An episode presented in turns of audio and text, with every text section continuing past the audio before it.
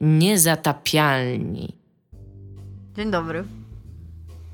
Nie Dzień mów tak- dobry. nie mów ze studni. Stać się na więcej Iga. Siemaneczko.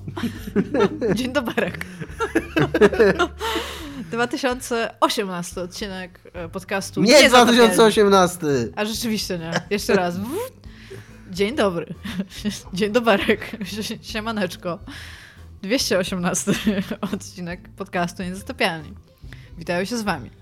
Tomek Strągowski. Dominik Gąska. Ja jestem Iga Ewa Smoleńska i reprezentuję własne opinie. Tak mówisz, jakbyśmy my reprezentowali cudzą opinię w ogóle, nie? Aaron Odwood może płacić EA grube bazyliony, żebyś reprezentował opinię na temat ich. Że... Gruby bazylion. Grube bazyliony, no. Dobra, ja chcę przejść do sekcji, co jest grane. I chcę wam powiedzieć, że zawsze jak y, gram, to mam jedną grę, którą sobie przechodzę sama, albo tam ze dwie jakby odpalone na różnych y, tam platformach, ale zawsze mam jakąś grę koopową i zawsze z kimś gram po prostu w coś. Mam, mam taką potrzebę i przechodzę przez ileś tam tych gier. I ostatnio skończyliśmy Air Defense Force 4.1, która jest najlepszą grą, jaka powstała i po prostu praca jako pisarz przy tej grze to musiało być wild adventure, bo są, e, są takie momenty, że typ na przykład stwierdza, bo cała, cały, cała fabuła się odbywa w radiu. E, Komunikaty, które słyszysz e, jakby podczas walki i tam rozmawiają ludzie. I to jak oni są spanikowani, bo tam oczywiście, że tam opada świat i ten... I w pewnym momencie taki, taka postać, która jest z- od, z tobą od samego początku mówi, że mm, wydaje mu się, chociaż nie ma żadnych e, faktów, które mogłyby to potwierdzić, że owady są sterowane przez jakiś mózg, który jest gdzieś na Ziemi. No i pamiętam, że tam miesiąc temu że coś takiego spadł meteoryt, więc może ten mózg jest w tym meteorycie. I on pojedzie i sprawdzi. No i potem go nie ma tam przez dwie misje na tym radiu. Jest 96 misji. Więc no, jesteś w stanie trochę pograć. I potem on mówi, że o, tutaj ja tam je, jestem już w tym miejscu, gdzie jest meteoryt. Okazuje się, że to, że to tylko meteoryt. Ale że było więcej meteorytów, to sprawdzi w innych, czy jest jakiś mózg, nie? No i mówi ci tam w następnej misji, że tak, że, że znalazł mózg, nie? Że tam ten, że, że spoko i że musimy tam przyjechać przy następnej misji i pokonać ten mózg. I ja myślałam, że wiecie, że ten meteoryt, to ten mózg to będzie taka jakaś taka kula orbitująca na przykład energii albo coś takiego, nie? I w jakimś takim kraterze. A tutaj nie, w ogóle jakiś taki budynek, jakbyś tam podniósł Empire State Building, się unosi po prostu, nie? I tam ni- nikt tego nie zauważył przez I całe jest 96 misji. Tak, i to jest mózg. On jest zrobiony... W e, budynku. Znaczy jest wielki jak budynek, on jest w, w, w kształcie takiego jakby grania słupa po prostu, e, zrobionego jakby z metalu, w sensie masz wrażenie, że to jest technologia, którą stworzyli ci kosmici, którzy tam przylatują. Jest bardzo spójny ze wszystkimi robotami, bo kosmici są reprezentowani przez roboty. Ro- I, I realnie mówi się o nich aliens, w Oczywiście. sensie oni nie, nie mają nazwy rasy, to są kosmici. I tam spoko, nie ma z tym żadnego problemu.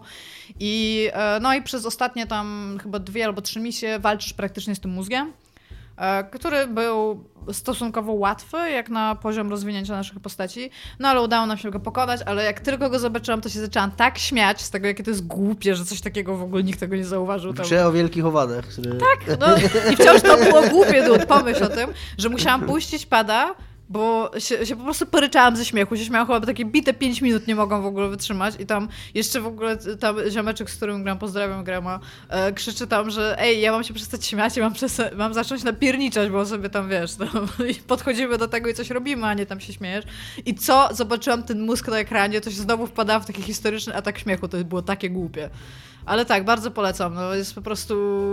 Nie, w życiu nie przeżyłam lepszej przygody, jeżeli chodzi o gry. Nie mogę się doczekać, jak piątka wyjdzie w pudełkach w Europie, albo będzie można ją sprowadzić, bo naprawdę bardzo, bardzo mocno chcę pograć w piątkę. No i skończyliśmy tego Air Defense Force'a, który jest kawałkiem historii mojego życia, który już jest zamknięty, czego trochę żałuję. I tak spojrzałam na gry, które mam i tak się zastanawialiśmy, czy tam teraz pograć może w Unravel 2 albo ten i ja mówię, ej, mam Diablo 3 w ogóle tam jakieś edycje tam nie wiadomo jaką. Pograłem w Diablo 3 i zaczęliśmy grać w Diablo 3. Kij z tym, że jak już ustawia, jeżeli kupujesz polską wersję pudełkową, Blizzard to bardzo lubi. Jeżeli kupujesz polską wersję pudełkową w Polsce, tak, e, Diablo 3 i sobie ją instalujesz, ale masz angielską wersję PSN-a i konsoli, to gra ci się instaluje po rosyjsku. I tak jest. Tak samo jak większość ludzi w Stanach, kiedy kupią grę w jakimś tam rejonie, mają ją po hiszpańsku. No bo to wynika z tego, jak, e, jakie ustawienie jest domyślne dla regionu. Tak, tak, tak, ja Ja kumam, miałem tylko... ten problem dawno temu, jak recenzowałem EU2 Szturmowik. Y, I, I wtedy w ogóle nie miałem świadomości tego, że tak działa i w ogóle nie wiedziałem, czemu mi się gra nagle po rosyjsku instaluje. Znaczy wiesz, ja to wiedziałam, więc ja po prostu weszłam, y, odinstalowałam grę, weszłam sobie do y, ustawień i zmieniłam po prostu obie wersje na polski i mam teraz grę po polsku, ale fakt w ogóle, że ja nie mogę zagrać w grę w oryginalnym języku, w sensie w angielskim i nie mam y, lektorów, w sensie tych aktorów jakby oryginalnych i nie mogę sobie tego przestawić, to jest po prostu jakieś zbrodnie przeciwko ludzkości w 2019 roku. Bo, bo na PC Blizzard miał to tak rozwiązane, że mogłeś sobie ściągnąć patch językowy i grać w takim języku, w którym chcesz. Zawsze tak było w StarCraftach na przykład. Ja jestem do tego przyzwyczajony, że tak było, nie? Szczególnie, że jak kupowałam StarCrafta, to jego konfigurowanie, pierwszy, pierwszą część, konfiguracja była na tyle y, jakby nie mogłeś jej zaufać, bo cały czas ci gatey, które stworzyłeś, zamykało na przykład, że łatwiej było kupić tą grę i ściągnąć kraka na tą grę, którą kupiłeś i ściągnąć patcha językowego do tego kraka, niż zagra- zainstalować ją i skonfigurować po prostu. To był, to był taki Mówię wam, ass. czym się różni płyta z grą oryginalną od płyty z grą piracką. No. Jak się rzuci z 10 piętra, to to z oryginalną zrobi trzask, a ta z piracką zrobi krak. Sam wymyśliłeś na dowcip, co? Dobra. E, no, no i zaczęliśmy grać w Diablo 3. I Które jest głupie. Ale właśnie i ta gra jest strasznie głupia. Dlaczego? Ja wiem, ja wiem, co robi Blizzard, w sensie ja, ja grałam w Diablo 1, grałam w Diablo 2, od Diablo 2 po prostu odpadłam. Ale Diablo 3 jest bardzo przyjemną grą, bo tego nie mogę jej odmówić. My zresztą robiliśmy Quick Looka chyba na 360 i w ogóle jak w czwórkę graliśmy jeszcze z Michałem. I to, I to jest naprawdę fan gra, w to się fan gra. Ale ta gra jest głupia jak but. Wszystko, co tam robisz, to jest po prostu głupie. System walki jest głupi. Wszystko ma wybuchać i być kolorowe. To jest po prostu to jest. Ja, ja kumam, że to takie ma być i ja wiem, że to spełnia swoje zadanie, ale jak się nad tym zastanowisz, to jest głupie. Misje tam są głupie. To, co ci ludzie mówią, jest głupie. To, Ja w jakim problem- oni to mówią, jest głupie. Ja to jest po problem z prostu tą grą, głupia mam gra. problem z tą grą taki, że ona jest... Wiem, że coś zmienia, ale coś zmienia bardzo, bardzo, po bardzo wielu godzinach gry, Mhm. ale ona jest bardzo, bardzo łatwa. Tak, to jest inna sprawa, Ona że jest, my ona już gramy ona na jest- jakimś bardzo wysokim Ja też poziomie pamiętam, jak grałem w koopie, też ustawiliśmy na najwyższy poziom trudności, a nie grałem w ogóle z osobą, która zna, umie grać w gry specjalnie, to- to totalnie z casualem grałem. Mhm. I, i, I tak mm, to było to ich załatwia, ale nie w tym sensie, że tam my chcieliśmy wyzwania, nie? Tylko my chcieliśmy mieć wrażenie, że to, co robimy, ma jakiekolwiek znaczenie. I nawet na tym najwyższym poziomie trudności, jak sobie ustawiasz, to ciągle jest takie wrażenie, że po prostu naciskasz guzik i to wszystko umiera. Tak, i właśnie i to też jest głupie, bo jak, ja- jak że, ja nie ma, gram... że, nie, że nie masz, że możesz sobie używać jakichś skilli, ale czujesz właśnie, właśnie nie musisz, bo mogę trzeba nacisnąć ten guzik i tak wszystko będzie umierać. No właśnie, ja, ja mam taki thing. Ja grałam w Air Defense Force, guys, wcześniej, okej? I ja uważam, że Diablo 3 jest głupie. Dlatego, że w Air Defense Force miałam co prawda dwie bro- moja, moja klasa postaci miała dwie bronie, ale, ja, e, ale jakby energia na te bronie schodziła też z jetpacka, bo ja grałam wind, wind, winddiverem przez cały czas, wingdiverem i, e, i tam spoko, ale na przykład były bo community Air Defense Force w tym momencie składa się z jakichś 12 osób na serwerach, mam wrażenie, bo cały czas graliśmy z tymi samymi osobami. Już na przykład mamy bardzo dobrego ziomeczka z Air Defense Force, Colsina, którego... Mówiłeś o Diablo. Tak, ale tak, ale wciąż musiałeś mieć jakiegoś skilla, żeby na przykład na hardzie przejść jakąś misję. To musiałeś, kurde, mieć skilla. Ta gra była głupia jak but, ale musiałeś mieć skilla i granie w nią nie było głupie. Diablo 3 to jest po prostu naciskanie czterech klawiszy na krzyż, Prawda jest. i żeby było kolorowo i żeby ktoś czymś żygał, mam żygają, gram szamanką, która się nazywa w szamana. Guys, proszę. No. Yy, Mam jakieś żygające czaszki, wszystko jest w ogóle, to jest, tak, to jest taki typowy blizzard, wszystko jest kolorowe, wielkie, wybucha, prze, przerysowane w ogóle. Ja w tym momencie chodzę, mam cztery psy i ogra, który, znaczy takiego voodoo tam, typaska, który wychodzi i jeszcze on idzie i mówi "E, Weroła, e". I ta gra jest po prostu taka, że ja siedzę i ja w nią gram, ale ja w ogóle nie, nawet nie mam wrażenia, że ta gra jest, ona jest fan, ale jakby ja nie, ja, o, ty wpadasz tam ta, w takiego psychologicznie stworzonego lupa. Tak. I to jest tylko to, co tam się dzieje. To nie jest tak, że siedzisz i jesteś tak, dobra robota, udało nam się skończyć ten dungeon, Ale podobno teraz idziemy tutaj. z tego, co dobra, teraz z idziemy Pawelem, tu. to później, jak tam sobie robisz te jakieś szczeliny i na jakichś wysokich levelach i, te end, i cały endgame, że wtedy zaczyna już być, zaczyna to mieć znaczenie. Tylko, że czemu tak późno, nie? Czemu, czemu, bo tak, ja się z tobą zgadzam, ta gra jest super casualowa, ona jest tak casualowa, że aż też faktycznie do przesady.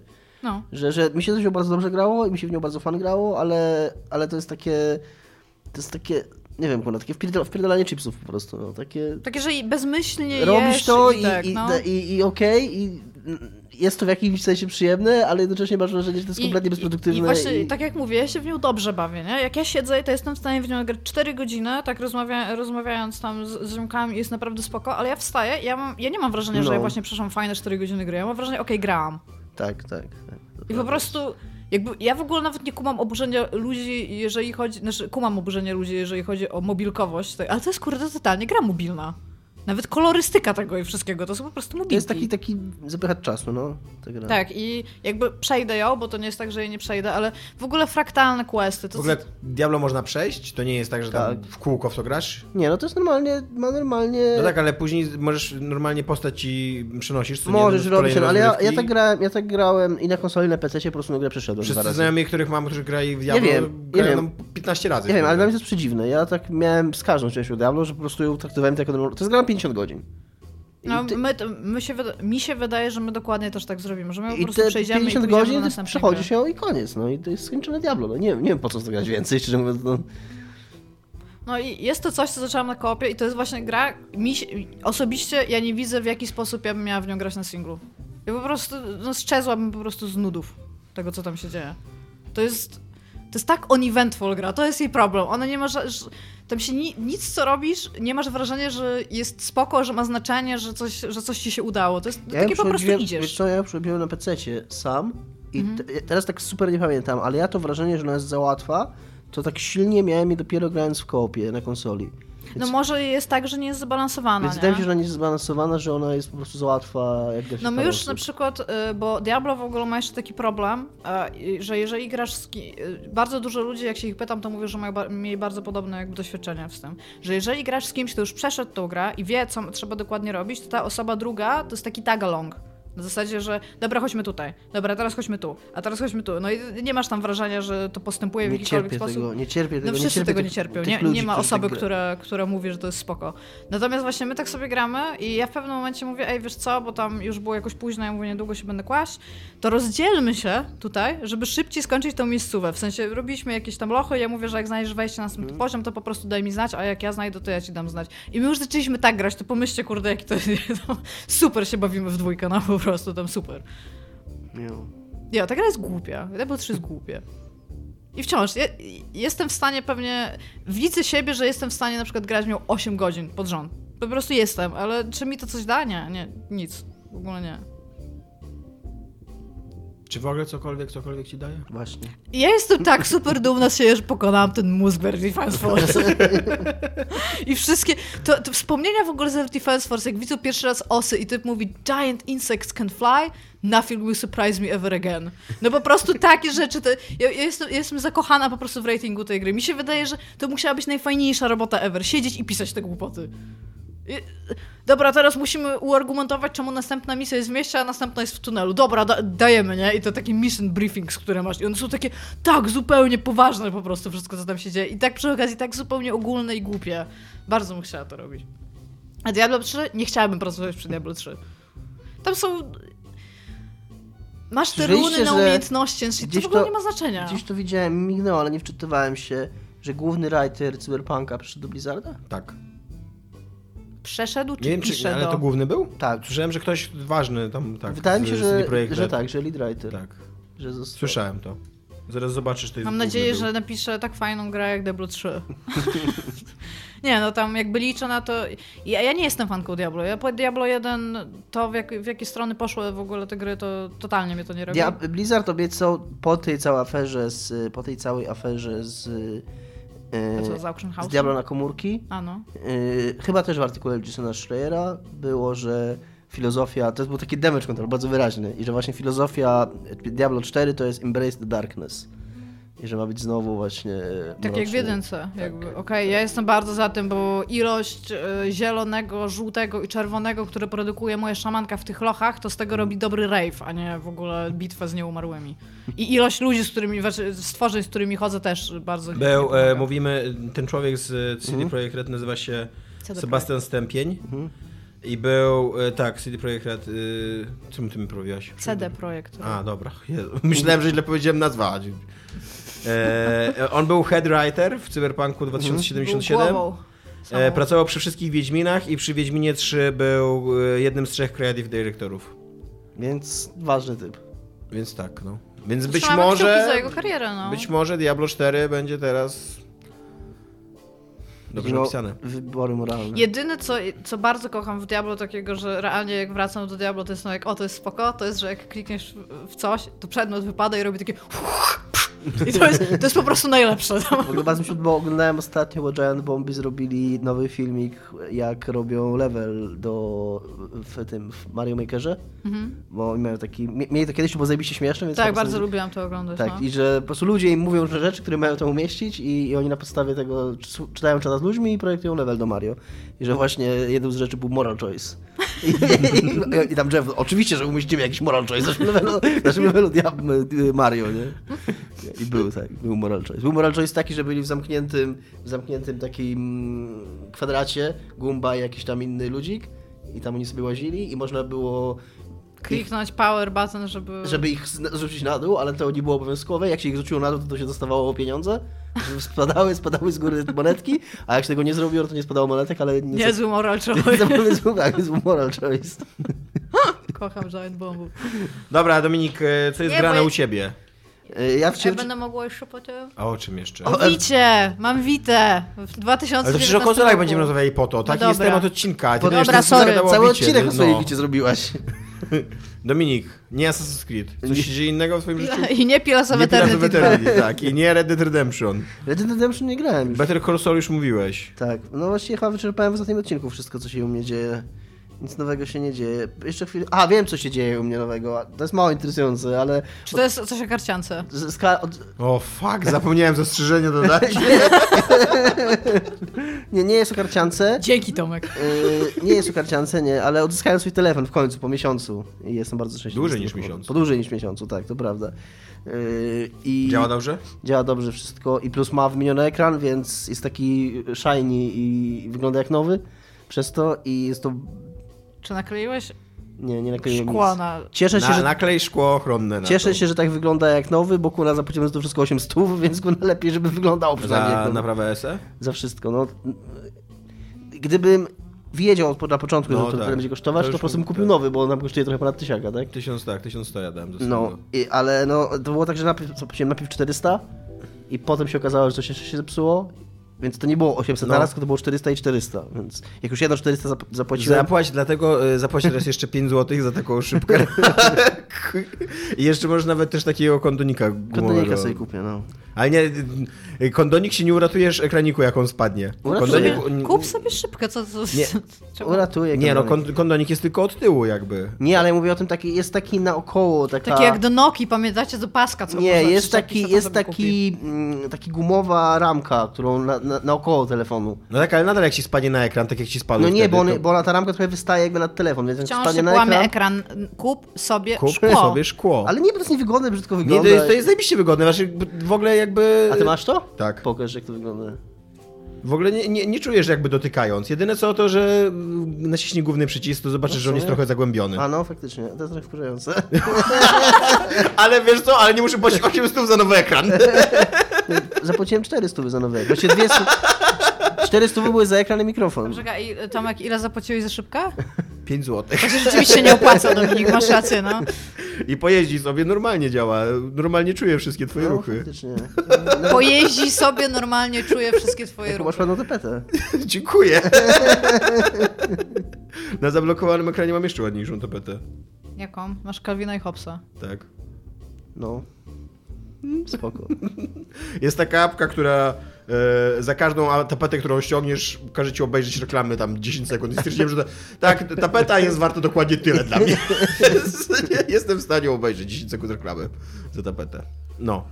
Eee, Czyli możecie Dominik... po prostu zmieniać tapety tak normalnie? Ale jak, także zdjęcie sobie ściągać i ściągać na telefonie ustawiać? Mm, To mi się wydaje za dużo, za dużo zachodu trochę. Okej. Bo to trzeba rozdzielać, tam dopasować sobie... Nie. Co nie? No, jak ustawiasz, znaczy w Androidzie jest tak, że jak ustawiasz cokolwiek na tapetę, to on się ciebie pyta w jaki sposób wycentrować, czy No tak, no ale czy mm, jeżeli masz jakąś powiedzmy obrazek, który jest w landscape'ie, Mhm. no to może go chcieć sobie jakoś przyciąć konkretnie. nie? No nieważne, no można, ale, ale takie rzeczy robi się na Androidzie. Cieszę się, że, cieszę się, że nie, Nie, mam ja przy- po prostu tam nie chcę mi się tego robić. No, No. cieszę się, że, że mam, A jest apka, która tam ma dużo bardzo że mam już normalny telefon, a nie to kurde...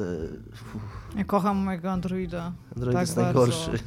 Dobra, ja W ogóle tym... miałem ostatnio w pracy... Jezu, jednak będziemy rozmawiać Wiem, ostatnio w pracy y, musiałem coś na Z szukierkę na telefonie z Androidem. To był jakiś Samsung, w którym, żeby włączyć listę aplikacji, to trzeba było jakiegoś zygzaka na ekranie narysować.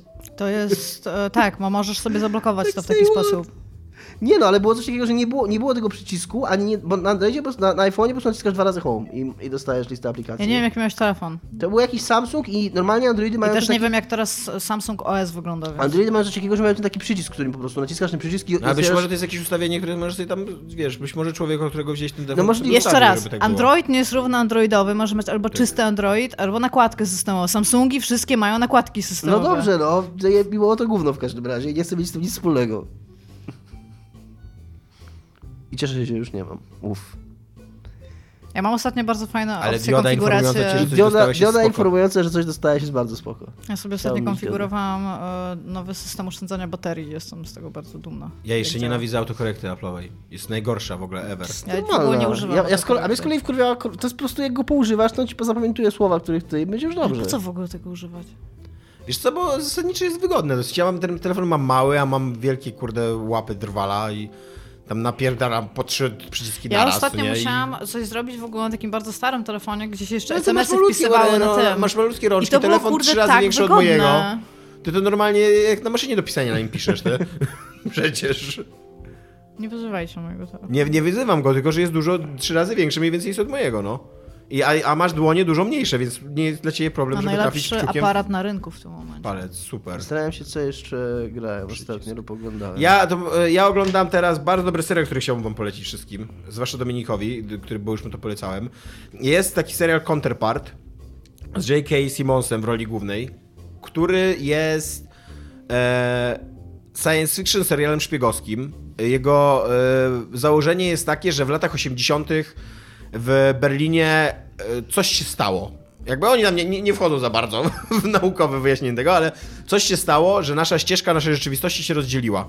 I że są teraz dwie To ścieżki. było rzeczy- zburzenie muru berlińskiego. są dwie ścieżki rzeczywistości i e, istnieje właśnie dokładnie taki mur jakby pomiędzy tymi rzeczywistościami, takie, takie tajne przejście podziemne, co nie? I trwa cały czas zimna wojna, tylko nie pomiędzy wschodem a zachodem, tylko pomiędzy dwoma światami.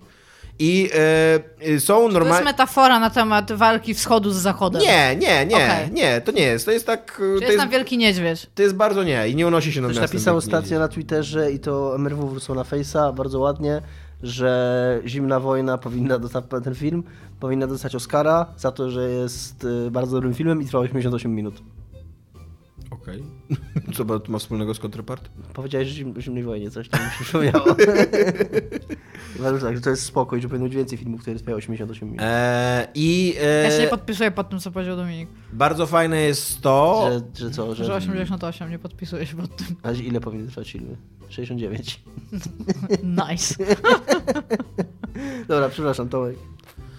E, fabuła w ogóle tego serialu polega na tym, że z jednej i z drugiej strony masz, jakby z jednej i z drugiej strony tego muru jest rozbudowana cała gigantyczna taka sieć szpiegowska, co nie? Jakby i, i dyplomatyczna, polegają, która umożliwia kontakty tych dwóch światów, co nie? I e, każdy z, każdy z, każda z osób w jednym świecie ma swój odpowiednik w drugim, drugim świecie, właśnie tego counterpart. No i e, cała, fa- cała akcja się zaczyna w momencie, kiedy jeden z tych szpiegów, em, właśnie grany przez J.K. Simonsa, przechodzi na drugą stronę i nawiązuje kontakt ze swoim odpowiednikiem. I naprawdę, jeżeli y, jestem po piątym odcinku, jest mega gęsta fabuła, bardzo fajny taki szpiegowski klimat. Przy okazji taki osobisty, bo tam jest dużo też takiej dramy opartej na postaciach opartej na jakichś tam miłościach i, i, i, i, i tak dalej. I, a do tego ma e, fajny bardzo taki vibe, właśnie jakiś taki tajemnicy, że co tam się wydarzyło, o co chodzi, na, na, na, na czym polegają te mm, ta fizyka tego świata, dlaczego ten świat się rozdzielił. Do tego e, to jest tak, że, e, że ten świat ma jedną przeszłość. I tylko ma ten punkt, to nie jest tak, że są dwie rzeczywistości, tylko ma jedną przeszłość i jest punkt rozdzielenia, gdzie on się ro, rozłącza, co nie? Ale właśnie, co jest charakterystycznym punktem tej drugiej rzeczywistości? Tam... Właśnie y, y, charakterystyczną jakby cechą tego drugiego, mm. tego drugiego świata jest to, że tam doszło do epidemii grypy w latach 90., która wybiła 7% ludzkości, czyli że 500 milionów ludzi mniej więcej. Mm. I, y, I oni są przekonani, że to, ten na, to my jakby im, ich zaraziliśmy, to my przy, przy, przy, przy jakoś przemyśleliśmy tą grypę i teraz istnieją takie bardzo silne grupy tam nacisku, takie właśnie wewnątrz władzy, które chcą odwetu, żądają odwetu. Ale I... to, to oznacza też, że te 7% ludzkości, które umarły w latach 90., ma swoich counterpartów na naszej stronie, bo nie umarli, tak? I oni są jednostkowi, tak. tak. Okej, okay. i oni są sami. Tak. Okej. Okay. No. E, no i w ogóle, w ogóle wszyscy ludzie, jakby, którzy się urodzili po rozdzieleniu, już mogą być jakby pojedynczy, co nie? No bo wtedy się rozdziela ta rzeczywistość, co nie? Ale wszyscy, którzy są starsi, mają swojego, swoich odpowiedników, co nie? I e, bardzo fajny jest to serial, bardzo, bardzo sensownie jest prowadzona fabuła, bardzo ja polecam. Ja znalazła i dała sobie buzi. Zwłaszcza, że oni tam bardzo, oni tam bardzo fajnie rozgrywają właśnie takie kontakty sam, z samym sobą, bo bo bardzo podkreślają, że to nie jest tak, że to jest człowiek bardzo ci podobny, albo twój brat bliźniak, albo coś takiego, tylko że to jesteś ty. I to jest to samo DNA, te same zachowania, te same, te same wspomnienia sprzed przynajmniej tych 30 lat, nie? Jakby, że, że ty spotykasz sam siebie, tylko sam siebie który podjął inne decyzje życiowe w ciągu ostatnich 30 lat. Ale to nadal jesteś ty. I oni mają bardzo, bardzo fajnie zagrane, bardzo rzeczywiste, tak dobrze przedstawione problemy natury moralnej i takiej emocjonalnej, z, z, jakby z rozmawianiem ze swoim, ze sobą samym, co nie?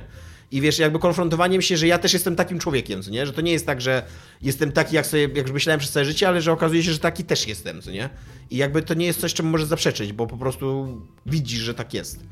I to wydaje się takie dosyć, nie wiem, nie wiem czy to dobrze opisuje, ale świetnie jest to rozegrane w tym, w tym serialu. I bardzo dobrze, jest to, bardzo dobrze jest zagrany ten serial aktorsko, bo J.K. Simmons, tam jest więcej, więcej bohaterów jest mm, zdublowanych, ale J.K. Simmons jest głównym bohaterem, o, oba jego wcielenia. I oni bardzo często grają razem, jakby bardzo często on gra dwie, dwie postacie w jednej scenie i to jest zajebiste, jak on drobnymi gestami potrafi zasugerować, która postać jest którą, nie?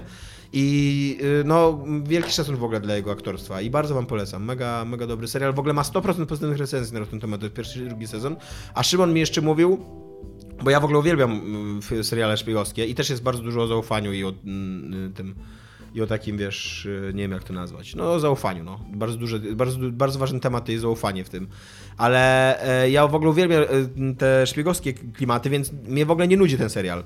Ale Szymon mówi, że no, pierwszy, pierwszy sezon go trochę nudził, bo się mało rzeczy działo, ale w drugim to, to to już jest wow, co nie? To ja tak kurwa cały jestem wspięty, że czekam na drugi. Jak ten jest tak dobry, tak zajebisty, to a drugi ma być jeszcze lepszy, to czekam Jak na maksa. tylko skończę Saula, którego mam jeszcze 2,5 sezonu do obejrzenia, to się za to wezmę. Jest na HBO Go, jest tak. spoko. Aczkolwiek e, zacząłem go oglądać najpierw e, piracko, a później stwierdziłem, że ok, podoba mi się na tyle, że tam kupuję sobie HBO Go.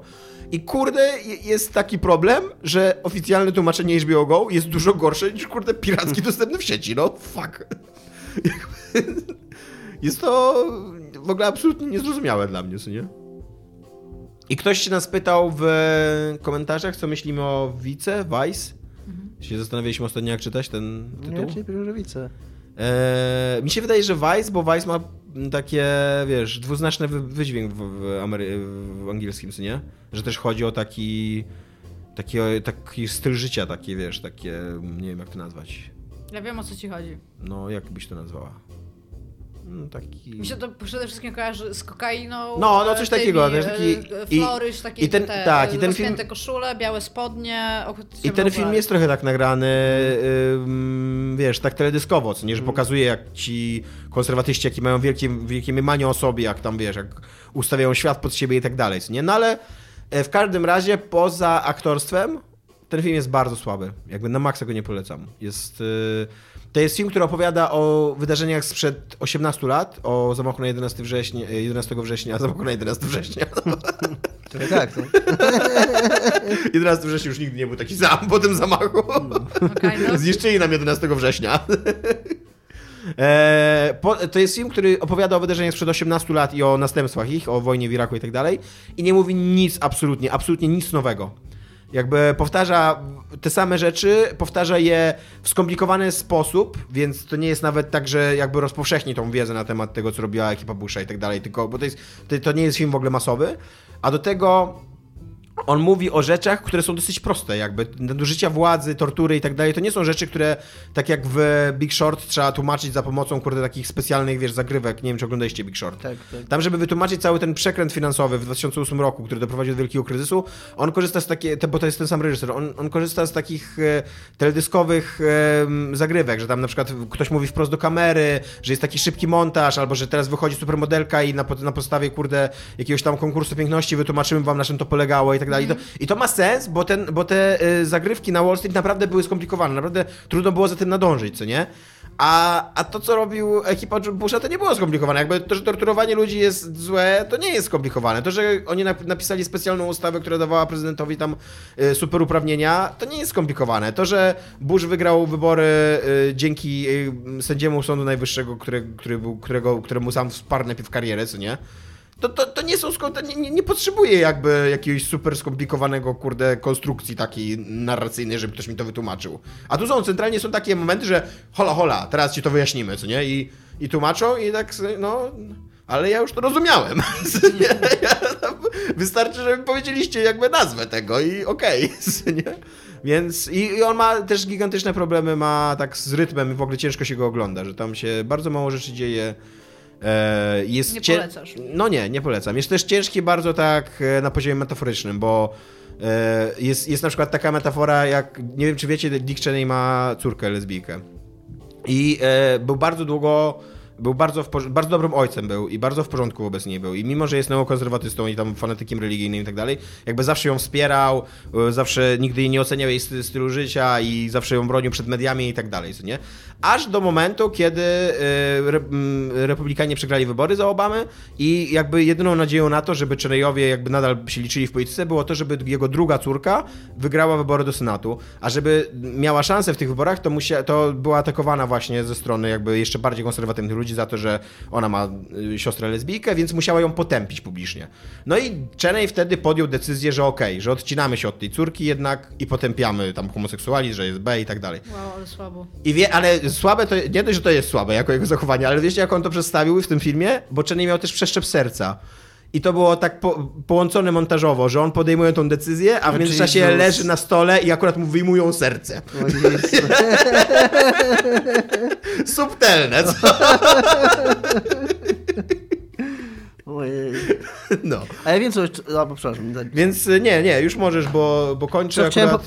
po, jak opowi- opowiadałeś o filmie, to mi się przypomniało, tylko bo mnie nie nagrywaliśmy dwa tygodnie, więc dużo czasu minęło, że obejrzałem coś, obejrzałem na Netflixie i chyba nie mówiłem o tym, balladę o Busterze Scrapsie.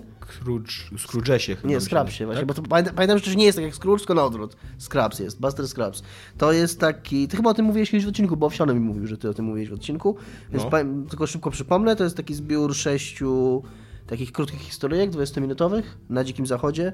Yy, braci Coenów, jest to, przy okazji dostał nominacji do Oscara nawet, bo jest nominowany za scenariusz adaptowany, piosenkę Właśnie i Wi- kostiumy. Wice też dostał kilka nominacji do Oscara, chyba sześć i tak totalnie w ogóle są niezasłużone poza aktorskimi moim zdaniem. No, ale mów dalej. I, I byłem mega zachwycony tym filmem. Tak, że y, rzadko jest coś takiego, jakbym człowiek jest starszy, więcej widział to. Rzadko, jest- rzadko mam coś takiego, że siadam, oglądam film i tak po 10 minutach mam takie wow, że, że jak fajnie, że jestem w tym miejscu W ogóle teraz. ta pierwsza nowelka jest w ogóle jest tak po dobra. prostu tak. To prawda, że on ma. Ja się zgadzam z tobą, bo rozmawialiśmy później na ten temat na Messengerze. Się zgadzam, że one nie są równe, są lepsze i są gorsze. I pierwsza jest tak dobra, że ustała po pierwsze tak wysoko na wstępie, że później jest trochę rozczarowania. Zobacz Iga chociażby tą pierwszą, bo to jest y, westernowy musical. Tak, i jest tak dobre, jest tak dobre, Tu mnie macie. ale pozostałe, nawet jak nie, nawet jak nie były tak dobre, to jak to jest nakręcone, jak to jest zagrane i przede wszystkim najbardziej mnie zachwyciło w to w, to w tym, że nawiązując jeszcze do tego, co mówiłem o filmach, że, ma, że fajnie, że tam zimnowa trwa 88 minut, że jest teraz takie parcie na robienie na filmów po 3 godziny, wielkich sag, w ogóle rozpisanych na, na tam w ogóle 5 lat w przód y, filmów y, y, do nakręcenia i tam kontrakty z aktorami na 10 lat i tak dalej, a tu masz 6 historyjek, które są tak rzucone. Tak, I one są wszystkie, masz takie trochę wrażenie, że one są takie w środku, że tak się zaczynają trochę trochę później niż Nie na początku. nie na No. początku i kończą tak nie do końca na końcu. Więc to są takie, takie, takie gryzy. A, ma, a niektóre z nich Ładnie ma... to powiedzieli, zaczynają się nie na początku i kończą nie do końca na końcu. No to, to coś takiego, no. I to są, masz takie wrażenie, jakby to są No. takie, takich opowiastek, które, których autor nie boi się po prostu rzucić po pewnym czasie i, i wziąć się za kolejną. I przez to... to, to Mają bardzo ładne ramy narracyjne takie, bo to jest y, autentyczna taka fizyczna Tak. książka, która tam... I w ogóle zaczyna, cała, każda historia zaczyna się od czytania, że tam, że jest normalnie, wiesz, czytasz tam kilka Tak. zdań tej książki i dopiero zaczyna się, wiesz, tak, i są, wchodzą, takie, nie? i są takie przez to... Książka. Stoją. Są takie przez to. Kurde, teraz mi uciekło. Uciekło, co chciałem powiedzieć. No ale. Yy, o, wiem, co się- pozostawia może nawet takie lekkie wrażenie niedosytu, ale taki fajny niedosyt. Taki właśnie, że. Że masz takie wrażenie, że chciałbym więcej tej historii, ale już jest następna. I no, moja ulubiona chyba zdecydowanie to jest ta o. Pomijając pierwszą, ale chyba nawet, nawet tak yy, ostatecznie, jak mi wybrać, która mi się najbardziej podobała, to jest ta o tej dziewczynie. Yy, bo to jest, autentycznie miałem takie wrażenie, że tam po 10 minutach, tam, no nie, po 5 minutach, bo ca- całość trwa 20, miałem takie wrażenie, jakbym już te postacie tak dobrze znał, jakbym tak dobrze je rozumiał i tak mocno byłem zainwestowany w to, co Prawda. z nimi będzie, jakby to już, jakbym już w ogóle cały film oglądał o tym. Tak to sprawnie jest, że tak, przez to, że one są takie krótkie, to Moja nie... ulubiona to jest o takim człowieku bez rąk i nóg, Tak, też jest który jest taką obnośną atrakcją i opowiada historię. Tak. Jest tak e, przejmująca ta historia, jest tak smutna od początku do końca. To prawda. I jest, i jest, taka- jest przy okazji też właśnie fajne jest to, że jest taka bardzo dużo pozostawia do domyślenia się. Tak. Nie tak, że to nie jest jakieś skomplikowane, ale właśnie jest na tyle mądry, ich re- reżyser i sc- i scenarzysta jest na tyle mądry, że on wie, że może pewne rzeczy, pewne rzeczy nie mówić, bo one są I że nie, i nie ocenia bohaterów, którzy robią e, rzeczy, ale ty rozumiesz, dlaczego oni robią i jakby sam musisz ich ocenić, a nie, że, że film ci mówi, że on Więc- zrobił źle albo dobrze, co nie? Więc naprawdę bardzo polecam i absolutnie jest coś takiego, one nie mają, może mają jakiś tam tematyczny związek między sobą, ale żadnego wprost y, nie nawiązują do siebie, bohaterowie są kompletnie inni, y, więc spokojnie można to potraktować jako serial i można sobie na luzie włączyć jedną taką i obejrzeć i potem wrócić i obejrzeć drugą i nic się w ten sposób nie No, straci. chyba jedyne, co je łączy, to gatunek po prostu. Tak, i ja, i ja y, tak, tak w ogóle zacząłem to oglądać. że Przy takim, tak, takie miałem nastawienie, że okej, obejrzę jedną po prostu, jedną i zobaczę, ale no tak mnie to, tak mnie to pochłonęło, że obejrzałem wszystko od razu i bardzo polecam. Dobra, Iga, temat twój, ja tylko, a konsole. mogę jeszcze tylko powiedzieć, A, bo możesz. jak zacząłeś mówić e, o e, córce, która była lesbijką, to mi się przypomniało, że jakiś przez ostatni tydzień miałam taką e, Córkę, okazję pograć trochę w takie giereczki LGBT, takie mniejsze, małe, takie no ale queer jakby, nie? Wszystkie, wszystkie z nich jakby były. I jest taka gra, która się nazywa Sacred Little Heaven, o której ci mówiłam, że je- jeżeli coś to... Tak.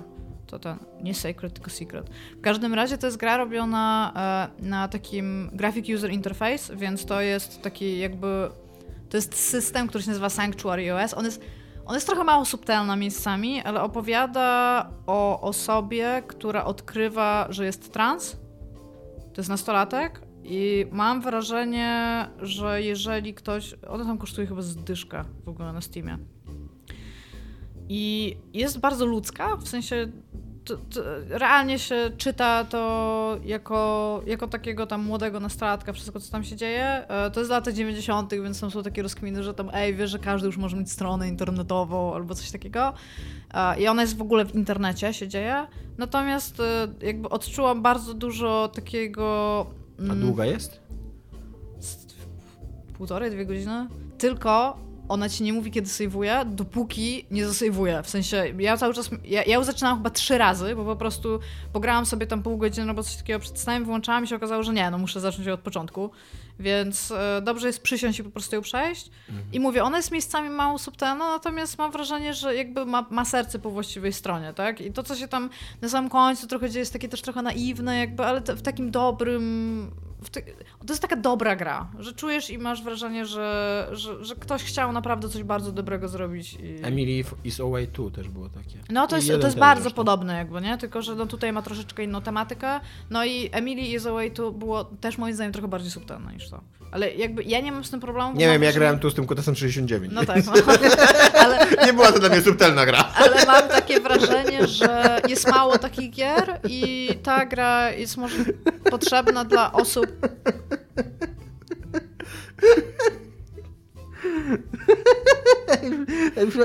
Co stało za tą decyzją?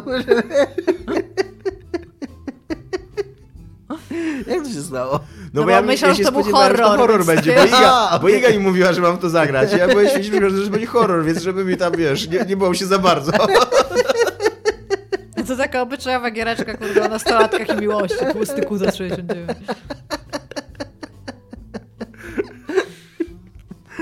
Okej, no w każdym razie, w każdym razie ja polecam, bo uważam, że dobrze by było, żeby, żebyśmy grali po prostu w takie gry jako, jako, jako ludzkość i społeczeństwo, szczególnie z, z całą tą ogólnie nie- nienawiścią i whatnot, która się ostatnio tam bierze, to może fajnie jeszcze czasami tam jakby przytulić tego innego od wielkiej litery pisanego.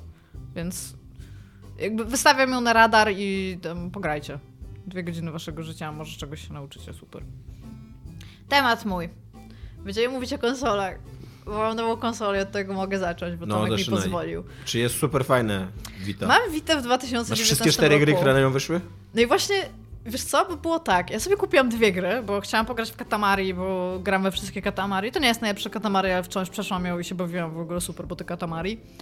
A nie, nie jest to, jeżeli chodzi o thumbsticki, to myślałam trosze, troszeczkę czasami, że będę mieć skurcze kciuków, bo no, Katamari to jest gra o thumbstickach, więc dobrze, że jeżeli konsola, na którą wychodzi, ma dobre thumbsticki po prostu, a one są takie ma, maciupci.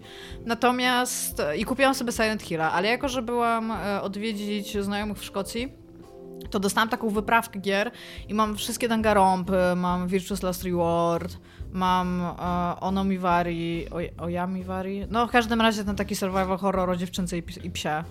A, I jeszcze Corpse Party, no, no ogólnie trochę tego mam, tak? Ale jakby nie mam żadnego ekskluzywa takiego stricte chyba na Vita, oprócz tego Touch My Katamari i Silent Hilla, ale naprawdę bardzo dobrze się bawię z faktem, że to jest, że to jest konsola przenośna, która po prostu jest, ma ładny ekran i wszystko, co się z tym wiąże, jest tam naprawdę tam cool zrobione.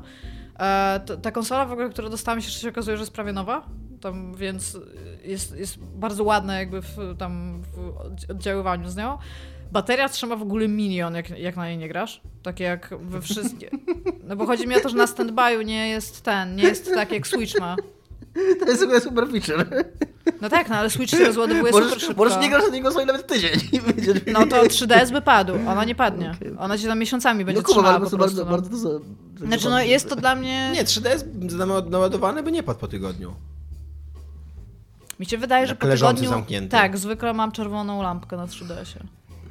No nie to może mój ma jakąś jeszcze No bardziej żywotną baterię, ale to mi jest się wydaje, tak, że... że... byłam super zdziwiona... Ale tak, ale wyładowuje się bateria, no na 3DS. Tak, byłam jest super włączone. zdziwiona, że w ogóle wiesz, odkładam ją tam i mam tam 70 na przykład procent i potem ją biorę po długim czasie, tak? To, I mam ciągle 70%, a to jest dla mnie bateria jest uważna ogólnie w sprzętach przenośnych, więc jak się gra, no to rzeczywiście mniej więcej tyle co na Switchu albo 3DS ona trzyma, więc tutaj nie ma Ja żadnej jestem, magii. być może robić. ja- Mam coś takiego z tym komputerem, z tym MacBookiem, którego mam.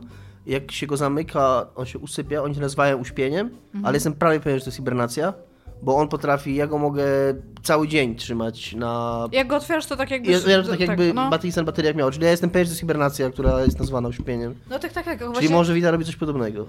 ja, ja, ja jestem zawsze, bo jakby pa, śledząc postępy technologiczne i patrząc jak bardzo powstrzymują nas same baterie, tak? W, Tak. We wszystkich sprzętach, to zawsze bardzo na to zwracam uwagę i no nie jestem w stanie tego odmówić Wicie. Uważam, że 3DS jest dużo lepszym sprzętem od Vita. Tak, tak po prostu z miejsca tak jest. Jest bardziej fan, ma fajniejsze gry i mm, to, że Vita była takim sprzętem i ja to czuję trochę, w który to był mały sprzęt do dużych gier, a 3DS to był mały sprzęt do bardzo takich niekoniecznie dużych gier, na takiej zasadzie, że nie mieli jakiejś potrzeby, żeby tak to wciskać, tak? Że, że to był sprzęt, który miał pewne capacities i te gry być może nie miały wyglądać nie wiadomo jak, ale miały być przede wszystkim gameplayowo fajne, to tutaj widać, że po prostu te gry są bardzo, bardzo ładne, ale jakby ja, ja nie mam potrzeby grania w coś takiego. No, natomiast dogaduję się bardzo dobrze z nim, z tym, że e, przez to, że to jest ta lepsza wersja z tym ekranem, to jest chyba tam OLED, on ma inną ładowarkę i jestem zupełnie przyzwyczajona do faktu, tak jak przy 3DS-ie było, że muszę wozić ze sobą ładowarkę. Bo od czasu, kiedy Switch jest moją główną przenośną konsolą, on ma USB-C, to to jest po prostu dla mnie ładowarka do mojego telefonu. Więc jestem już tak bardzo do tego przyzwyczajona, że biorę jedną ładowarkę, a nie tam dwie, że prawie zapomniałam ładowarki, jak wychodziłam z domu do, do Wity. No dla mnie to jest, dla mnie to jest coś naprawdę nowego, że okablowanie jest inne, nie? Ale jest, mam bardzo duży taki fame, że mam nowy gadżet. I to jest po prostu tak cieszące mnie, że mogę sobie poklikać w nią i widać, że, ten, że oni po prostu nie potrafią w menu. Sony nigdy nie potrafią i nigdy nie będzie potrafił. To jest taka klątwa, którą ktoś kiedyś rzucił, jakaś cyganka, kiedy tam odchodził tam pan Sony i tam o, nigdy nie będziesz mógł stworzyć dobrych menu i tam puf. Nie, no, no i takie, takie coś ogólnie mają. Więc e, to nie jest tam cool, ale no propsuję Vita jak na razie, bardzo dobrze się z nią bawię.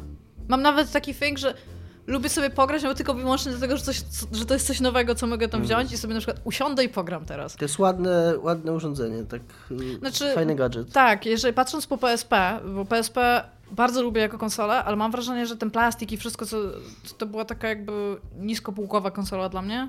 Bo Tam biorąc pod uwagę na przykład DS Lite'a i PSP, to po prostu Jesus Christ, PSP jest brzydkie i jest niefajne, w ogóle sklanki. To Vita jest naprawdę takim... Widać, że tam już doinwestowali jakby, żeby to zrobić. Natomiast no... Ba bardzo, bardzo się sprawdza w autobusach mi wszystko, czyli to, czego 3DS nie robił, bo 3DS to jak na przykład stałam w autobusie albo coś, to musiałam wyciągnąć, wy wyłożyć z takiego, tak, takiej skarpety, w którą to miałam jakby otworzyć i stać i grać i jeszcze rysik, to to nie było tak wygodne, jak po prostu wyjmuję i to jest taki bardzo, bardzo klasyczny styl gry po prostu, który tam się bierze. No i się bardzo dobrze z tym bawię. A chciałam pomówić z wami o konsolach, bo właśnie w związku z Witą też miałam takich bardzo dużo przemyśleń na temat tego. I temat mamy taki konsolowy. I chciałam się was przede wszystkim zapytać, jaka była wasza pierwsza konsola i powiem od razu, że ja nie traktuję Pegasusa jako konsoli. Nie. Dlaczego nie traktujesz Pegasusa jako No bo każdy z nas miał pierwszego Pegasusa. Nie miałem jakby- Pegasusa. Nie miałeś Pegasusa? Nie. Okej, porozmawiajmy o tym, czy Dominik nie miał Pegasusa. Po prostu nie miałem, nie chciałem. Ja miałem Pegasusa i był dla mnie moją pierwszą konsolą. Nie, nie rozumiem dlaczego nie. No dobrze, a pamiętasz kiedy miałeś Pegasusa? Tak mniej więcej ile miałeś lat? No, początek był lat 90., jakiś 90., 91 rok, coś takiego. I miałeś ten 168 in one? Przede Tak, wszystkim tak. nikt nie. Ja rozumiem, dlaczego Iga mówi, że nie ma, że się nie liczy Pegasus, bo nikt nie myślał o Pegasusie Tak. na konsoli. To była gra telewizyjna. Więc jakbyśmy p- pierwszą grę telewizyjną, To mi też pewnie chodzi troszeczkę jakby e, Ale intuicyjnie, że nie- był i co z niedostępny. tego, że to była gra Ale bo jakby? mogę powiedzieć no, do końca, mi się wydaje... nic, ale. No bo, To była cicho. normalnie konsola, no. to była podróbka. konsola, ale No mam... tak, no co z tego, że to podróbka, była no? konsola, nie, nie była ale- to konsola z Nintendo. To była tylko- konsola, ale nie było do niej rynku żadnego u nas, nie było zaplecza. Wszystkie kartridże się kupowały miałeś- na jakichś ruskich To rynkach albo się 168 wymieniało. gier, ty. Tak, tylko Ja nie mam, ja nie mam o co mi chodziło, jakby, 168 jakby, nie, gier. jakby nie traktuję tego jako konsoli przede wszystkim właśnie dlatego, że ona była taka strasznie e, przypadkowa. To, co się, to, to, to, w co się grało, to były przypadkowe gry, w które Radykalnie się z tobą nie zgadzam w ogóle. Ja, jak masz 8 lat, ja, ja miałem mając mniej, miałem mając jakieś 6-7 lat, to, to wszystko w co grasz jest przypadkowe, no. No kind of. No, ja, ja miałam Pegasusa w momencie... bo to jest moja pierwsza konsola, będę jej bronił, nie wiedziałem, że idę na wojnę do, o, o Pegasusa, ale jestem na nią gotowy, kurwa. Znaczy, syf i chodziło mi- rak. Bring it w ogóle. Chodziło mi bardziej o to, jaką konsolę miałeś bardziej świadomie i nieprzypadkowo, bo to się wiąże z po prostu już jakimiś decyzjami, które podejmowałeś. To Ale jest- ja- Że mam ja mam mega... pytanie normalnie, nie tak jak Tomek i nie jakimś gównem. Wow. Mam mega dużo wspomnień od mojego Ja Pegasusa. też mam, ja kochałam Pegasusa, tylko nie traktuję tego po prostu... Uważam, że to był e, bardzo dobry sprzęt, jak na pierwsze lata kapitalizmu w Polsce. Nie, no to, że w ogóle my mieliśmy Pegasusa, to to Tak. jest, wiesz, tam wy, wybułbani, nie? Że to tam w ogóle podróbka Famicoma. były, były na Pegasusa też inne gry, były, były inne podróbki. To nie jest tak, że tylko Nie no, to były 168. normalnie. Nie no, tylko się, czy się ciebie zapytałam, czy miałeś cartridge 168 in one. No, Tak. też No, miałam. Wszyscy go mieli na początku, nie? No ale też Właśnie miałem... nie, bo były różne wersje Pegasusa sprzedawane Aha. z kartridżami lub No bez i niektórzy mieli tak, to, takie 4 in one, gdzie były tam, ja nie pamiętam, co tam było, Robocop, coś tam. Ale bardzo dużo na nim grałem, bardzo go lubiłem. No, to była dobra konsola, tak? No dobrze, ale jakby o co mi chodzi, to jakby uznaję Pegasusa za pierwszą konsolę, tylko to nie jest nic, nie wiadomo jak ciekawego, żeby o tym rozmawiać, stąd jakby chciałam się zapytać, jak umieliście dlaczego to nie jest ciekawe? Ja, skąd ta nienawiść, kurwa? Ja tego nie rozumiem w ogóle. Dlaczego ja się nagle znalazłem w tym miejscu, że, Bo że, wszyscy że mamy takie same wspomnienia z wszystkiemu, co Pegasusem. osiągnąłem w życiu, kurwa. Ale... Wszyscy mamy takie same wspomnienia z Pegasusem, jak go No mieliśmy. Dominik Ja nie nie ma, Dominik ja nie nie ma mam, uważam, że. Pegasus to syf. No ja tak nie uważam. Ty, ty go w ogóle wypierasz, ty uważasz, że powinniśmy zap- za- zapomnieć o nim, nie rozmawiać nigdy. Nie, mam bardzo dużo, bardzo żywych wspomnień, jeżeli chodzi o Pegasusa. Na przykład, zresztą to była taka ko- konsola, którą na przykład moi rodzice też grali w nią w Tetrisa, w, w ogóle prze, przeciwko sobie, nie? I to w ogóle bardzo grube godziny na tym schodziły, że sobie siedzieli, grali i rozmawiali. Ja grałem na tym w Mario, grałem w czołgi, to, to były ważne gry w moim życiu. Czołgi, czołgi. Tanks, no. Tak, tak się nazywała ta gra, no. Hello, Dominik. Homolud, kwawadis homoludem, kurde, ty. Niedokształcony jesteś, musisz, musisz pograć z nami w czołgi. Nie wiem. Nie wiem. orzełka trzeba było zabić i wtedy się przegrywało. Ja trochę uważam, że Pegasus się nie liczy trochę... No Dobrze, uznajmy, że Pegasus, okej, dobra Tomek, ale teraz do, do twojej drugiej, czyli...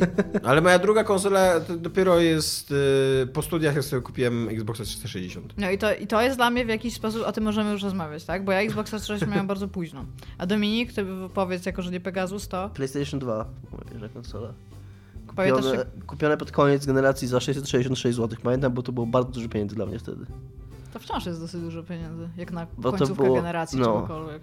I no to było tak, to było gdzieś rok przed premierą, czy dwa lata przed premierą Xboxa 360. Więc to był taki już schyłek A tego. pamiętasz, z jakimi grami ją kupowałeś? Pamiętam, że kupiłem wtedy, że ona była chyba, ona była z Soul Caliburem 4, Mhm. którego bardzo dużo grałem, e, jakby w zestawie, a kupiłem do niej jeszcze wtedy od razu God of War'a i Final Fantasy X.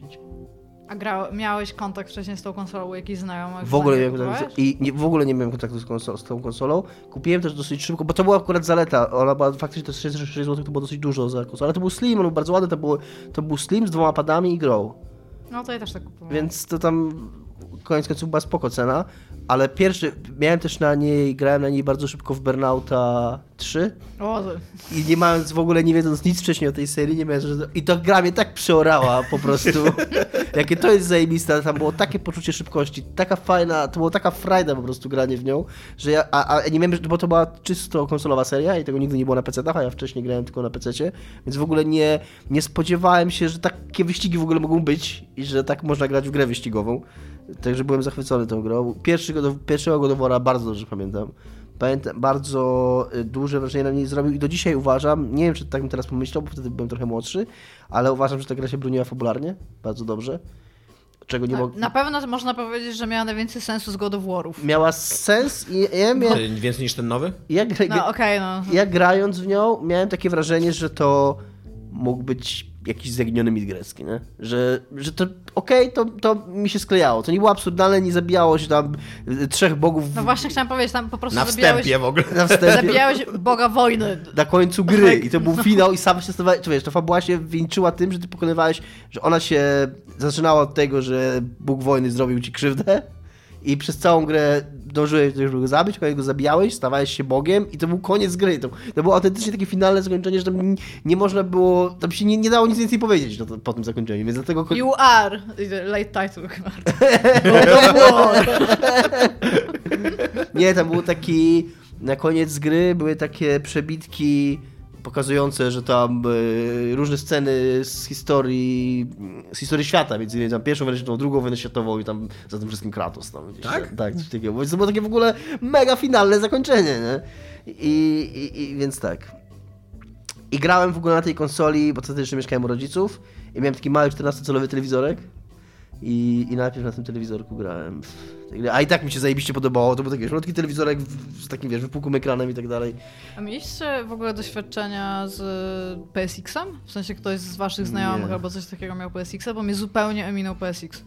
W ogóle era PSX-a, ja wiedziałam, że one istnieje z gazet, że, że są takie gry i one wychodzą, ale nigdy w życiu w tamtych czasach Ja nie by- byłam u nikogo, żeby pograć na Ja PSX-a. byłem na, e, wtedy na takim etapie jeszcze, że to był taki wstydliwy kącik w Secret Service, ten kącik z konsolami. No. I ja jako człowiek, który przez całe życie wtedy jeszcze miał peceta, poza tym Pegasusem, Sam wiesz, że on się nie liczy.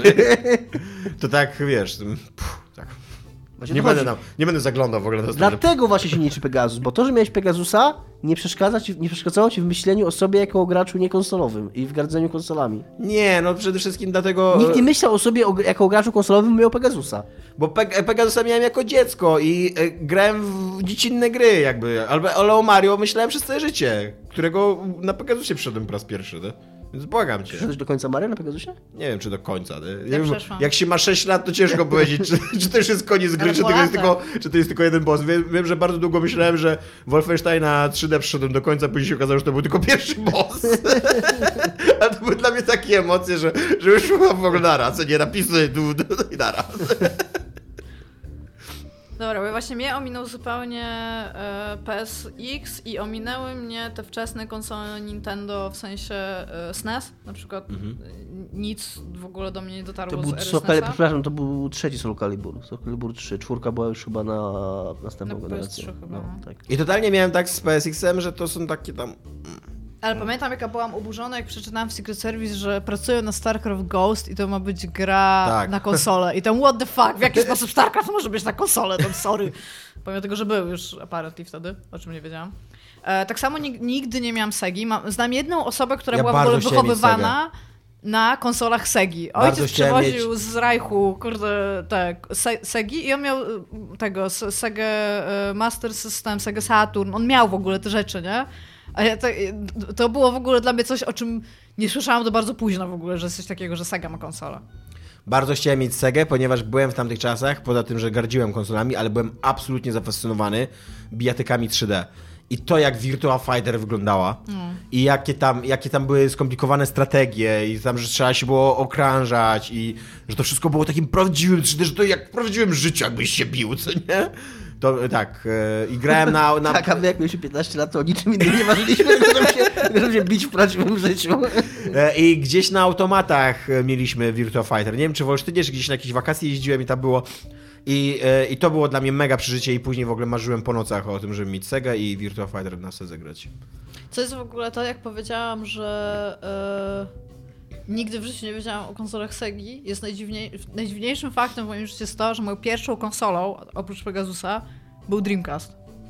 Ja go miałam bardzo późno, bo ja go miałam na studiach i dostałam go tylko i wyłącznie dlatego, że mój ówczesny, osoba, z którą byłam, stwierdził, że ja mam za dużo czasu na studiach, a on się musi uczyć, więc przyniósł mi Dreamcasta i przyniósł mi Shenmue.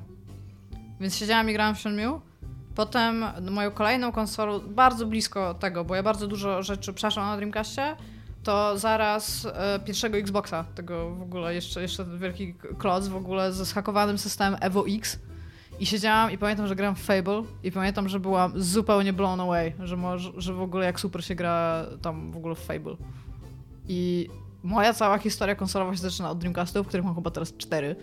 I bardzo kocham Dreamcasty. Po co ci 4 Dreamcasty? Bo bardzo często laser pada, więc musisz wymieniać, jakby reanimujesz jeden sprzęt drugim sprzętem, a bardzo często kupujesz zepsutego e, Dreamcasta, na przykład, w którym nie działa silnik od płyt, no ale wiesz, że działa laser, więc możesz go To jest trochę otworzyć. tak, jakbyś zrobił sobie jedno dziecko, a później rodziła kolejne jako kopie zapasowe, ty? I mówiła, bardzo cię kocham, ale jak mojemu pierwszemu dziecku będzie potrzebne serce, to tam się szykuj, co nie? To żegnaj się ze światem. No trochę, to, trochę tak jest, no. I mam go, mam je po prostu na części zamienne, no. To dużo, dużo trzeba było wymieniać moich Dreamcastów. Dreamcasty miały najgorsze pady, jakie w życiu O istniały. Jezus Maria, no. Słyszałam kiedyś określenie na tego pada hamburger i po prostu skurcze kciuków, które ja miałam za każdym razem, kiedy za dużo... Mi, mi, ja realnie już miałam taki... Yy, mięśnie mi się tak randomowo kurczyły, jak, jak przestałam grać, bo... To, to, to jest zbrodnia przeciwko ludzkości, te pady po prostu. No, to, ba- bardzo fajny był fakt, że mogłeś e, wsadzać te, takie mechaniczne kliknięcia i wszystko, że wkładałeś tam kartę pamięci i na przykład do tego mogłeś mieć Rumble Pack, żeby miał e, te wibracje. I to jest tam super, super w porządku, ale pamiętam, że właśnie e, znajom...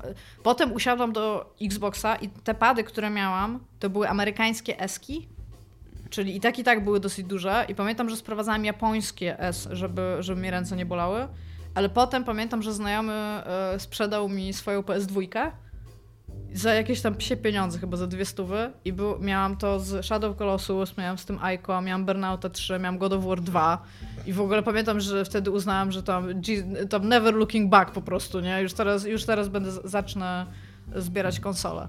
Ale, co się was chciałam zapytać, jaka była konsola, bo ty mówisz, że chorowałeś Ja bym chciał się do, tych- do tych twoich padów e, o- odpowiedzieć, No. że chyba wszyscy jakby w historii ludzkości się już zgodziliśmy, że pady do Xboxa 360 to były najlepsze pady ever w ogóle. Ja uważam, że do pady do Xboxa One są lepsze. Xbox One Elite, najlepszy E, pad. nie, Tak, jest uważam, e, masz, są bardzo dobre, przede wszystkim dlatego, że są prawie identyczne.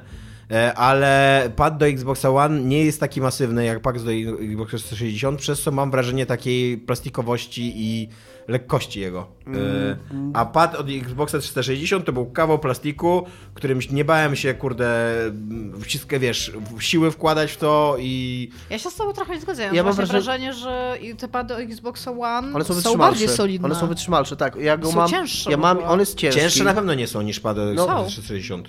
Są tak samo, bo tak większość tej wagi to jest bateria. Jak wyjmiesz baterię, spada do Xboxa 360, to tak samo nic nie waży jak ten. Więc tu cała waga, to są, tu są dwa paluszki, tak samo tam są dwa paluszki, to jest większość wagi, to są te paluszki.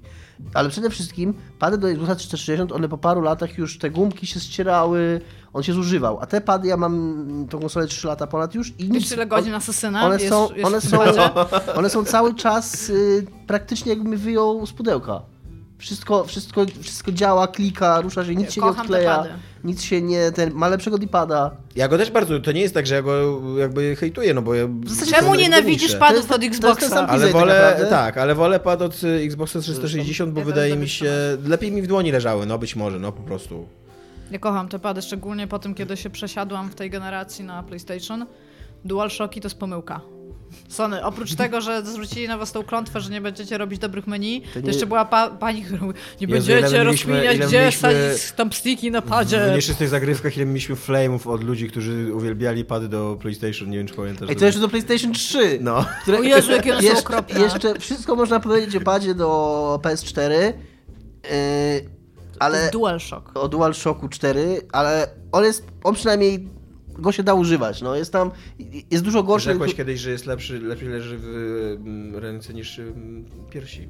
To nie ja powiedziałem, to Ale powie- ty to zdecydowałeś jako swoją, e, jako Bo, byłem, popierasz bo ja to. byłem taki mm, oczarowany tym padem, bo pad do, przez tam pierwsze parę dni, jak miałem PS4, bo w porównaniu do pada do PS3, on ciągle będąc kiepski, on jest, O nie, to jest o on jest lepszy. klasy lepszy od pada do PlayStation 3, który jest po prostu największym cheatem, jaki... Jest Steam Controller. duży. No okej, no zapewne zawsze można znaleźć coś gorszego, nie? Ale, ale pad do PS3 I nie wiem, to... czy pamiętacie taki... Pad do PS3 miał wypukłe... Nie, to był najgorszy. Ja w ogóle tak tego, te- tego, teraz nie mogę tego przeżyć. Ale wiecie, że jeszcze były pady do Nintendo 64 i a propos usuwania I żeby rzeczy ci się palec nie, nie ześlizgiło, to strzelać bumperami, kurde. To Albo było, bumperami? To było ich rozwiązanie problemu. Albo trzeba, albo trzeba tak, albo trzeba było e, wsadzać palec tam w tą taką przerwę, żeby przytrzymać Tak. tego, przytrzymać ten, e, ten spust, bo jak trzymałeś na tym spustie, to po prostu palec się ześlizgiwał, ześlizgiwał z niego. No. Jeszcze były pady do Nintendo 64. I jak powiedziałeś, że kupuję Dreamcasty po to, żeby usuwać z nich serca, to Jesus Christ, i ja musiałam kupić padów do Nintendo 64, żeby złożyć jeden działający pad. Bo tam e, problemem z tymi padami było e, to, że thumbstick, jedyny, który był, bo nie wiem, czy pamiętacie, jak wyglądały te pady. Ja nie miałem Nintendo 64, nigdy w wyglądały jak statki kosmiczne. Weź szybko, sobie, weź szybko Ja sobie wpisz pad grałem- do Nintendo 64. I tam jest jeden thumbstick, który był bardzo wystający, a jedyny e, jakby e, rzecz, którego trzymała w środku tego pada, żeby e, miał jakąkolwiek tam opór stawiał, to była gumka w środku. I ta gumka bardzo szybko parciała. Tak się mówi? Jak się mówi? Nie wiem, ale to powiedzieć się spoko. O fuck, w ogóle co to jest za... za... Właśnie trzymało na dwa sposoby. Albo na obu zewnętrznych, albo na jednej środkowej i e, po prawej. Albo się krzyżował na tym Jezusa, nie?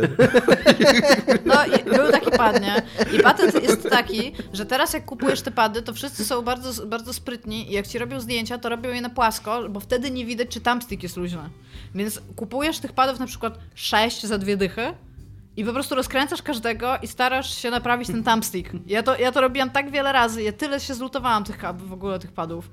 I mam jeden działający do mojego Nintendo 64, który dostałam w ogóle po bardzo wielu latach jako już takie retro za- zabytek po prostu od znajomych. Z Okaryną, e, Pokémon Schnapp, który był po niemiecku, bardzo dużo tych gier jest teraz po niemiecku. Jak przychodzę, to profesor chyba Oiś się nazywa, mówi do mnie Willkommen zurück.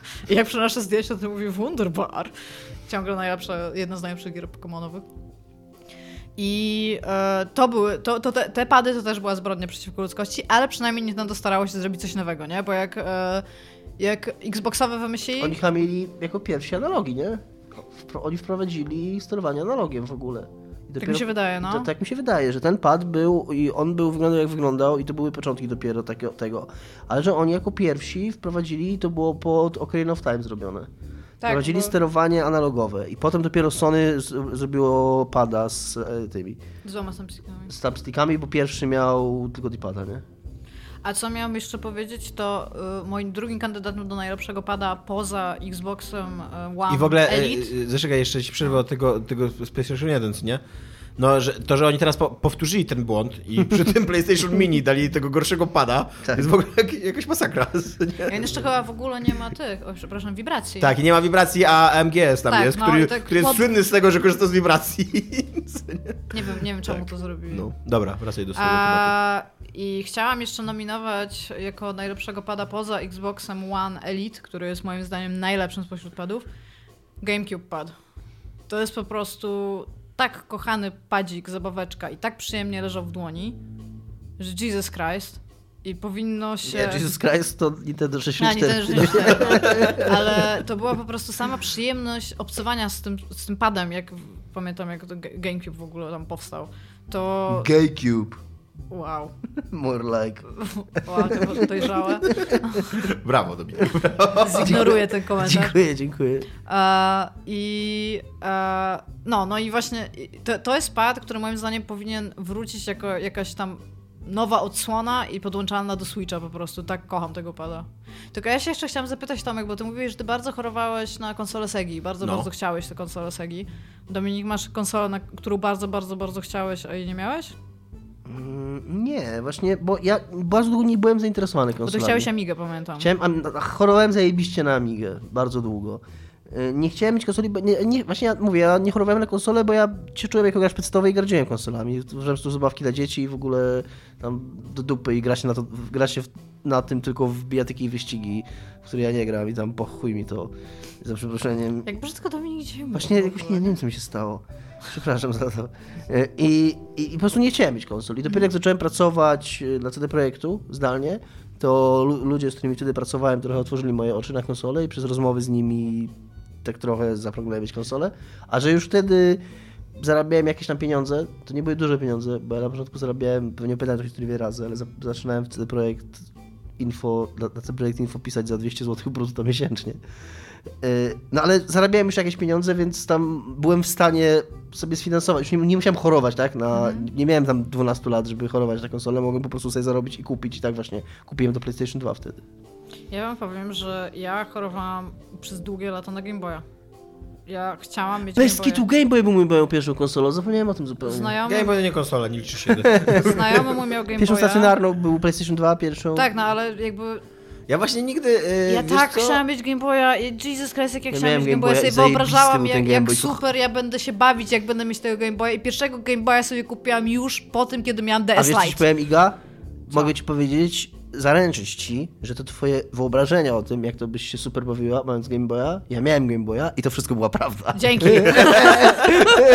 jak go dostałem, bo ja też, miałem takie, No. ja byłem tam miałem z 10 lat i tak marzyłem o takim Ale Boy. z ciebie wręcz- A mój tata, mój tata wtedy pracował w Anglii, Małpa. tam był na jakichś saksach i tam gdzieś pracował w Anglii i po prostu mi Kupił ci Game Boya, mi no. Game Boya go mi przysłał do, do Polski i po prostu to było spełnienie marzeń. Był cudowny, kochałem tę konsolę, była wszystkim, co wyobrażałem sobie przez te miesiące, marząc o nim, że będzie i jeszcze Najgorsze więcej. właśnie dla mnie było to, że ja nawet nie musiałam sobie tego wszystkiego wyobrażać, bo ja u tego znajomego często przychodziłam i sobie coś tam grałam i to po prostu była najlepsza rzecz ever. Tak. Mogłeś Było w grać moim, w grę e, i ją wziąć ze sobą. Tak. Było w moim otoczeniu kilka Game Boyów i jakoś nigdy mnie nie porywały takie. Ja uf, kochałem. Bardzo, bardzo mi się nie teraz podobało, mam tyle Game jak graficznie wyglądały gry na tej, na, jeszcze na, wiesz, na czarno-białym, co nie? No tak. To było, nie wiem, no, Nie, ja super wulgarne bardzo? Super, Prostackie. super mi się to podobało. I Zeldę to do dzisiaj jakiego miałeś? pamiętam. Miałeś tego szarego? Z tego szarego miałem, tak. I, I pamiętam tą Zeldę, jest tak nie fair, moje życie jest tak... bo ja, ja, ja się zakochałem w tym Game jak u sąsiada zobaczyłem tą Zeldę Link's Awakening Mhm. i, i sobie wyobrażałem, że to jest taka przygoda wspaniała, że ja będę tam zwiedzał i w ogóle to było takie... No ja wcześniej nie grałem w takie gry w ogóle. Ja wcześniej grałem w jakieś tam na komodorców, jakimś tam biegałem ludzikami strzema. To był w ogóle wielki świat, przygoda, tam jacyś ludzie, z którymi gadam. I dostałem tego Game Boya i dostałem tą Zeldę i to była ta przygoda, naprawdę. Nienawidzę Jeszcze w ogóle Dominika. napluj na nią. Niesamowicie, niesamowicie dobrze to wspominam. Dominik, nienawidzę cię. Dobra, jakie masz kolejne pytania tam o konsolę? Nienawidzę cię tak bardzo. Bo musimy zmierzać do końca odcinka. Tak, wiem. E, muszę... Jako, że nie pozwalasz mi używać telefonu... O, mam. E... Ej, gadaliśmy już na najlepszym padzie, jak to zrobiliśmy.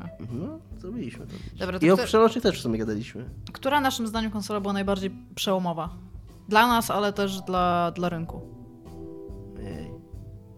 Bo ja, ja mam na to Cieszę. odpowiedź taką dosyć przewrotną, bo moim zdaniem najbardziej przełomową konsolą był Dreamcast. On już i- miał modem w środku i Sega tak naprawdę mogła zrobić bardzo, bardzo dużo. Dreamcast był w tym momencie, kiedy wyszedł, moim zdaniem najbardziej zaawansowaną konsolą wśród... Nie no, ale Późniejszy? jest, jest oczywista odpowiedź na to pytanie. Znaczy... Jaka? No, PlayStation no, 2. PlayStation 2, no tak, bo spopularyzowała w ogóle to. Właśnie przez PlayStation 3D, 2, tak, ale przez, przez, play, medium, y, y, gry na płytach. przez PlayStation 2 Dreamcast w ogóle wypadł z obiegu, a Dreamcast był bardziej zaawansowaną konsolą niż PlayStation 2. I tutaj jakby jest to Znaczy, pewne na PlayStation 1 już miał gry niesprawiedliwe. na płytach. Przepraszam, nie, przepraszam, ja myślałem PlayStation 1, źle powiedziałem PlayStation, na PlayStation 1. Mi się No wydaje, właśnie, że ja też, PlayStation 2 ja jest też chciałem powiedzieć Przepraszam, PSX, nie? przepraszam, ja, myślę, ja, ja myślałem o PSX-ie. Właśnie, że tak... się zasugerowałem Iga, jak PlayStation 2. Nie, o PSX, PSX. To, to, No. bo ja zacząłem znać, bo gry w 3D, gry na płytach i ten. No. Chwilę, chwilę.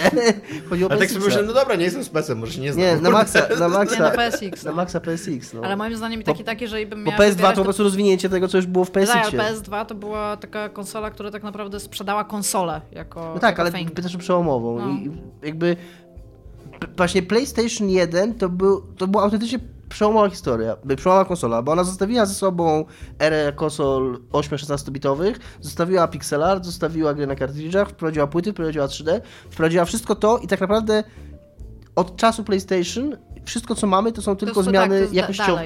to jest no. dalej rozwinięcie tego co było z wejściem PlayStation 1, a PlayStation, cały czas mylę, PlayStation 1. Tylko po prostu mamy więcej tego, samo, tego samego, co wprowadziło PlayStation 1. Tak, zgodziłbyś się Tomek? Że PSX tak, że PSX 2 nie. Nie, P- nie, nie PS, ja absolutnie, to była po prostu taka Tak. pomyłka, się zasugerowałem, ja absolutnie nie wiem na myśli PlayStation 1. No ale dla mnie osobiście najbardziej przełomowy był Xbox 360. Kocham mojego achievementy, 360. to jest coś, To jest co... dużo, tak. Wprowadził achievementy, w, nie, Xbox też Cyfrową, bardzo dużo, cyfrową cyf- dystrybucję wprowadził, bo przecież no. miało live arcade. Rewolucję gier indie tak naprawdę dzięki Tak, Live Arcade właśnie, tak, 360 dokładnie. przeżyliśmy, co nie? Więc tak, to je, można bronić tego Ja wam powiem, bo ja o tym bardzo długo myślałam i w tym momencie moją ulubioną konsolą, jaką kiedykolwiek miałam jest Switch. Tak się stało, ale przez bardzo, bardzo, bardzo długi czas Xbox 360 to po prostu jest jakiś strzał w dziesiątkę to, co To była robiło. super konsola. To była bardzo dobra konsola. Moją ulubioną konsolą, którą mam teraz w domu jest jednak 3DS i wolę 3DS od Xboxa, mimo że tam Xbox umarł niedawno, no ale y, na 3DS mi się fajnie, le- lepiej grało. To znaczy wolę 3DS od Xboxa, mimo że Xbox ma nie No nie no, bo jakby nie, Mimo, ma, że nie, należy- nie mam żyjącego Xboxa w Mimo, domu, że co należy nie? mu się cześć, to napluję na niego. Ale y, na 3DS-ie... y, Ale powiedziałeś, że Game Boy to nie jest prawdziwa konsola, bo była przenośna, więc nie możesz powiedzieć 3D. Nie, nie, nie. Powiedziałem, że Game Boy to nie była prawdziwa konsola, bo to też jest takie, wiesz, głębokie dzieciństwo jakieś, co nie? No ale to była prawdziwa konsola, no to ci kupowało pojedyncze tak jak gry. Pegasus był prawdziwą Nie. konsolą. To, jest, to była taka zabawka. Game Boy to była Dobra, przestańcie się kłócić Pegasusa. E, A, a 3DS jest super, no. jest, jest autentycznie sprzętem, który daje mi mnóstwo frajdy z, z grania. E, ma, są bardzo dobre gry na niego. On jest dobry, te, dobry technologicznie, mimo że ma strasznie słabe tam bebechy, co nie? Ale jakby jest jakiś. Udało się jakoś osiągnąć, że dobre gry na niego wychodzą, dobrze wyglądają, wiesz, jest, są dobrze zoptymalizowane i tak dalej, i tak dalej, co nie? Ma zupełnie niepotrzebną e, i niewykorzystywaną często opcję 3D, ale jednak ją ma. Jakoś nie, nie, nie wiesz. E, e, świetnie, świetnie rozwiązuje dotykowy ekran, co nie? I jest Ja bardzo się- ładna ja i wytrzymała zgadzam, z że to jest zewnątrz, bardzo, nie? bardzo dobra konsola. Wciąż jakby, jak myślę o, o konsolach... Nie miałem DS-a, więc wiesz, może bym tak mówił o DS-ie, co nie? Gdyby. Ja miałam DS Lite, to moim zdaniem etap 3DS jest fajniejszą konsolą niż DS Lite. Chociaż uwielbiam DS Lite, to tam nie powiem, że nie. Ale z drugiej strony jakby był Game Boy Advance Mhm. i to ja dużo więcej godzin spędziłam w ogóle na grach na Game Boyu niż na DS-ach, pewnie obu. A, ale co miałam powiedzieć, to kurde, ten Xbox 360, jak przyjeżdżam do Gdyni i widzę go i widzę te wszystkie gry, które na to mam i sobie nawet raz na, raz na jakiś czas siadam i zaczynam grać, to mam takie hej, wróciłam. To jest takie, to, to jest bardzo... Ja zupełnie inaczej traktuję mu 360 niż wszystkie inne konsole. To jest dla mnie taki jakby najbardziej pure gaming experience, jaki miałam. Nie wiem, z czego to wynika, ale bardzo kocham. Dobrze, sekcja komentarzy. To, Tomaszu. Sekcja szanownych komentarzy. Szanowna, szanowna sekcja szanownych komentarzy. E, Michał Markowski. Pytanie od, pu- od publiczności. Wyobraźcie sobie, że macie kwazylion pieniędzy, gwiazdy ustawiają się w kolejce z numerkami, żeby płacić, płacić błagał się. No dobra, tam long story short. Kogo byście obsadzili jako aktorów w sadze wiedźmińskiej? Ja to bardzo długo nad tym myślałam, jako że e, jestem najmniej e, z was uczona z kwestii aktorów i tego ten, i stwierdziłam, wszystkie role gra Danny DeVito. Ja, Wszystkie. Ma Ja tylko różne peruki Uważam, i nakrycie o- o- głowy. e, absolutnie nie mam żadnych poglądów na temat inne role, ale uważam, że e, je- jeżeli chodzi o warunki psychicznie, znaczy fizyczne, to Mike Mikkelson, tak? On Mads tak? Mikkelsen. No, Wszyscy się tego- Mikkelson. On bardzo dobrze pasuje do tej roli. się strają, tylko Madsem Mikkelsenem mam dosyć tego To jest, to jest bardzo dobry aktor, który wygląda dokładnie tak, jak sobie wyobrażamy Geralta, moim zdaniem. Ja mam bardzo dużo dystansu i nigdy nie lubiłem tych takich internetowych castingów, bo ludzie po prostu biorą pod uwagę jakieś tam zdjęcia. To jest mnóstwo rzeczy ważnych i, i istotnych. Tak, tak, to prawda. Ja czekam e, po prostu na to, żeby na efekty. Nie, nawet nie chcę się w to bawić, bo w ogóle nie mam, nie mam takich fantazji. Nie, jakby wiem, że wiele razy w historii to było. I uważam, że Jaskra dobrze, żeby zagrał Ethan Hawke. Okej. Możliwe. Możliwe, ale nic nie, jakby nie mam powodów poza tym fatalnym e, filmikiem z e, tym pierwszym w charakteryzacji. Ale nadal utrzymuję, że nie mam powodów, żeby przypuszczać, że, że ta obsada, która została wybrana się źle sprawdzi i okej, i czekam. A, no, i absolutnie nie mam żadnej takiej, nawet takiego, nie wiem, poczucia, że jestem w stanie się zabawić w kogoś, kto się w ogóle zna w jakikolwiek sposób na obsadzaniu ról w filmach czy To serialach. prawda, zwłaszcza, że e, robota w castingu to jest właśnie skomplikowana robota. To nie chodzi tylko o to, żeby ten aktor wyglądał. Tak. Ale tam jest mnóstwo rzeczy też brane pod uwagę. Tak, więc No. zobaczymy. Dobra, dzięki, hej. Cześć. Pa.